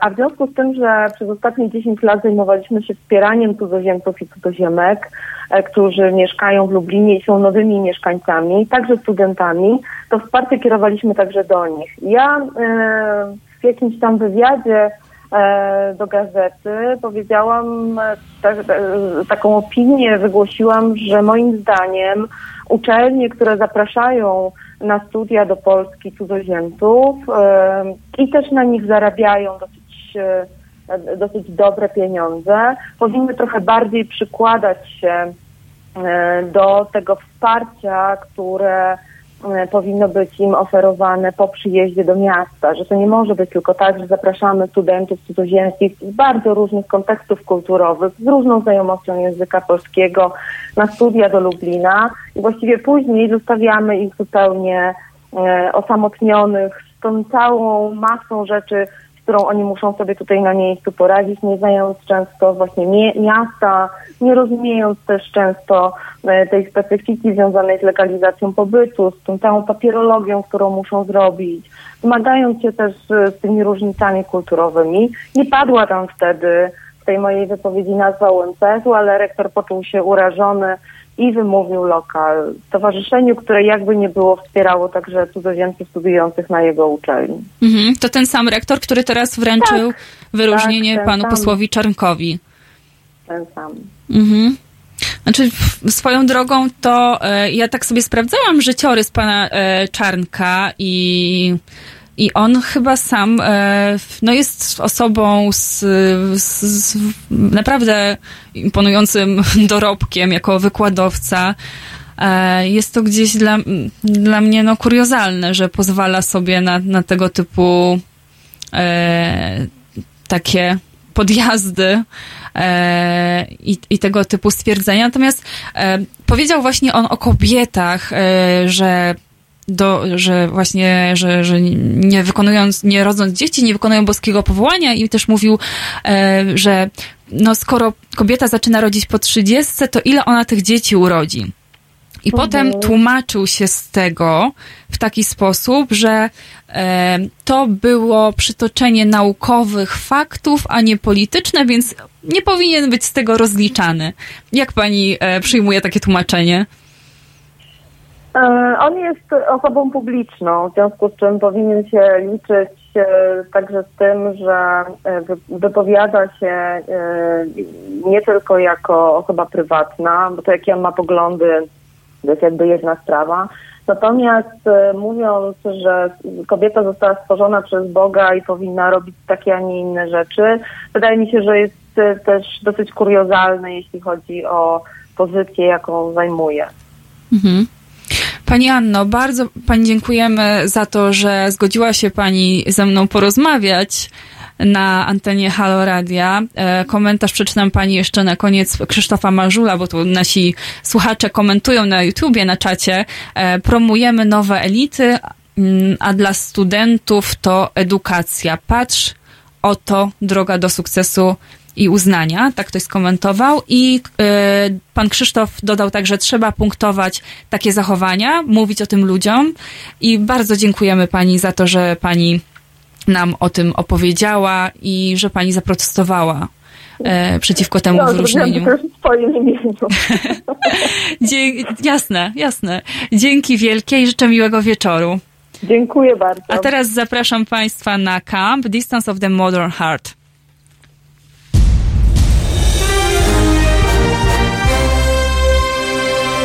Halo Radio emituje swoje programy na żywo codziennie od 7 do 10 i od 15 do 23.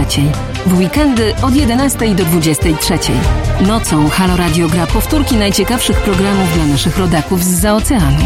www.halo.radio. Słuchaj na żywo, a potem z podcastów.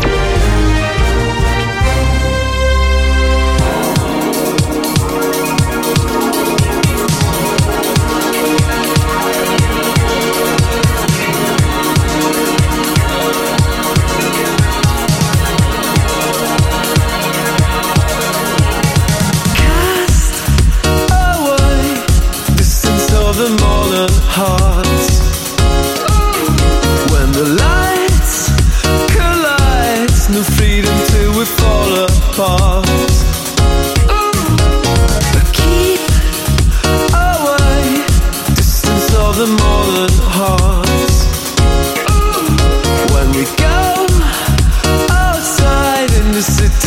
modern heart.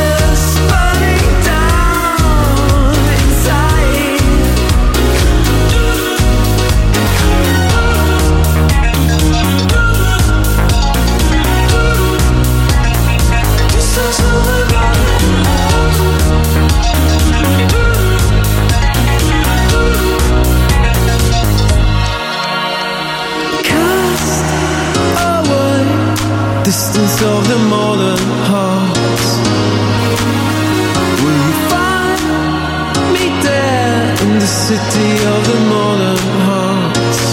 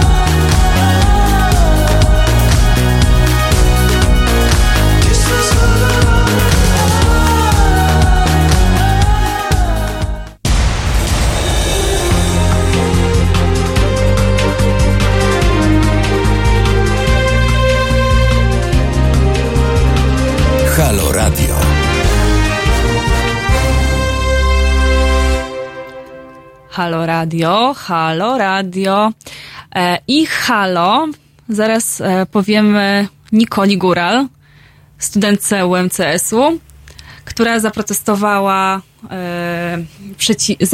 przeciwko przyznaniu medalu Amicis na swojej uczelni przez pana rektora. Nikola? To tak. Cześć Nikola, tutaj Agnieszka Żądło, Halo Radio. Hej. Słuchaj, dzwonimy do ciebie, żeby cię zapytać, żebyś nam opowiedziała o tym, dlaczego zaprotestowałaś, co takiego cię oburzyło podczas inauguracji roku akademickiego, podczas wręczenia medalu panu posłowi Czarnkowi. To jest taka trochę historia, trochę wykraczająca poza tak naprawdę protestowanie przeciwko temu medalowi. W trakcie uroczystości prezeska organizacji Homo Faber wyciągnęła w pewnym momencie transparent i krzyknęła wstyd i hańba, kiedy był wręczany ten medal. I powiem szczerze tak, bo ja byłam na tej uroczystości z racji tego, że dostawałam nagrodę najlepszego studenta mojej uczelni i początkowo Gratulacje. Nie nastawiałam się za bardzo politycznie, bo trochę miałam czasu, żeby świętować i w ogóle nie myślałam o tym. Ale w momencie, kiedy właśnie Anna Dąbrowska powiedziała te słowa, rektor powiedział kilka rzeczy, które zabolały mnie osobiście, szczerze mówiąc. Po pierwsze, na początku powiedział tak oficjalnie do mikrofonu, taki cytat, że dla Polaków czasem można coś dobrego zrobić, ale z Polakami nigdy i można czasami zrobić coś dobrego dla uniwersytetu, ale z pracownikami uniwersytetu czasami nic zrobić się nie da. Ojej, naprawdę tak powiedział? Tak.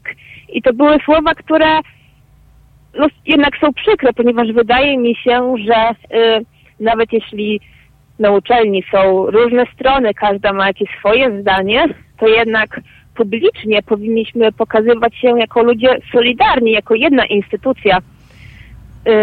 Natomiast to jeszcze nie było takie coś, co przesądziło o tym, co później zrobiłam, tylko to, że prawdopodobnie pan rektor zapomniał, że ma przypięty mikrofon do swojego ubrania i powiedział do pana wojewody, żeby się nie przejmował, bo to są lewaki. Tak i myślę, że wtedy już się przelała czara goryczy. Tak.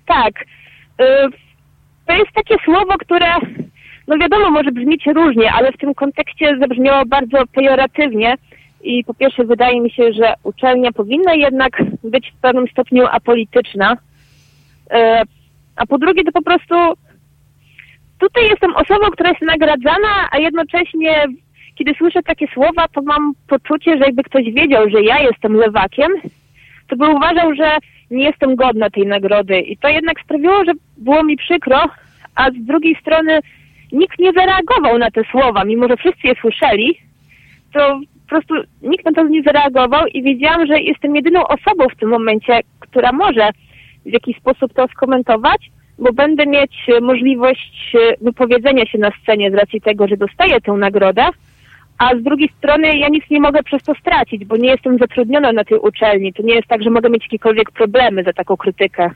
I w jaki sposób to skomentowałaś?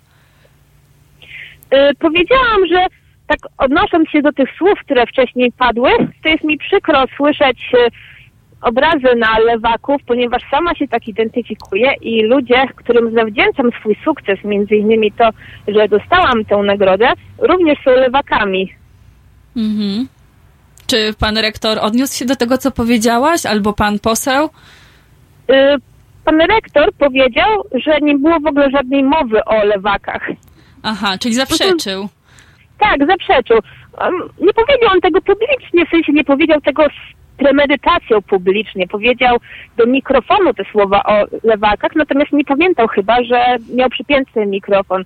Więc to nie była jego intencja, żeby wszyscy o tym wiedzieli, że on to powiedział i po prostu zaprzeczył, kiedy ja to wytknęłam. Nikola, słuchaj, w ogóle tutaj masz całe grono komentarzy, wysyp komentarzy, w których nasi słuchacze i komentujący gratulują ci. Julek pisze, Nikola zrobiła coś świetnego. Krzysztof Marzul, Nikola Góral, wielkie brawa za odwagę. Piotr Strychalski pisze, że to mądra audycja. Irmina Tomaniak, pani Nikolo, brawo, więcej takich Nikol nam trzeba. I jeszcze raz Krzysztof Marzul, dziewczyny, tu myślę, że też wspomina panią Anię Dąbrowską z Homo Faber. Dziewczyny, nie dajcie się, walczcie o swoje prawa. Wspieram całym sercem. Także masz dużo, miło to słyszeć. Dużo wsparcia od naszych słuchaczy za to, że zareagowała. Dzięki, no, w sumie zrobiłaś coś, co trzeba było zrobić, pisze Julek. No, a powiedz mi teraz, czy w związku z tym trochę zagęściła się atmosfera wśród twoich kolegów i koleżanek na uczelni, wśród prowadzących. Czy ktoś potem komentował to, co zrobiłaś na uczelni? No, szczerze mówiąc, jeśli chodzi o osoby z uczelni, to kilka osób pisało do mnie tak naprawdę z gratulacjami i okazywały mi wsparcie. Nie spotkałam się z nikim, kto by otwarcie mnie skrytykował, czy w jakikolwiek sposób nieprzyjemnie potraktował z tego powodu. Takie rzeczy po prostu najczęściej się zmiata pod dywan, bo one są trochę niewygodne. Nie słyszałam niczego negatywnego tak naprawdę. Mhm. No to dobre i tyle, więc to... No, a przynajmniej wiesz, że... Znaczy, czujesz, że zareagowałaś tak jak powinnaś? Na pewno, bo słychać tak, to, tak. Że z pełnym przekonaniem to zrobiłaś. Więc w sumie. Natomiast, no... Myślę... Znaczy, a jakie są w ogóle nastroje wśród prowadzących, znaczy wśród wykładowców na UMCS-ie teraz? Czy oni coś mówią na temat tego medalu dla posła Czarnka? Na temat tego zamieszania, które powstało? Znaczy, z tego, co mi wiadomo, to wcześniej były protesty, między innymi też pracowników naszej uczelni i wiele osób się nie zgadzało, żeby ten medal przekazać.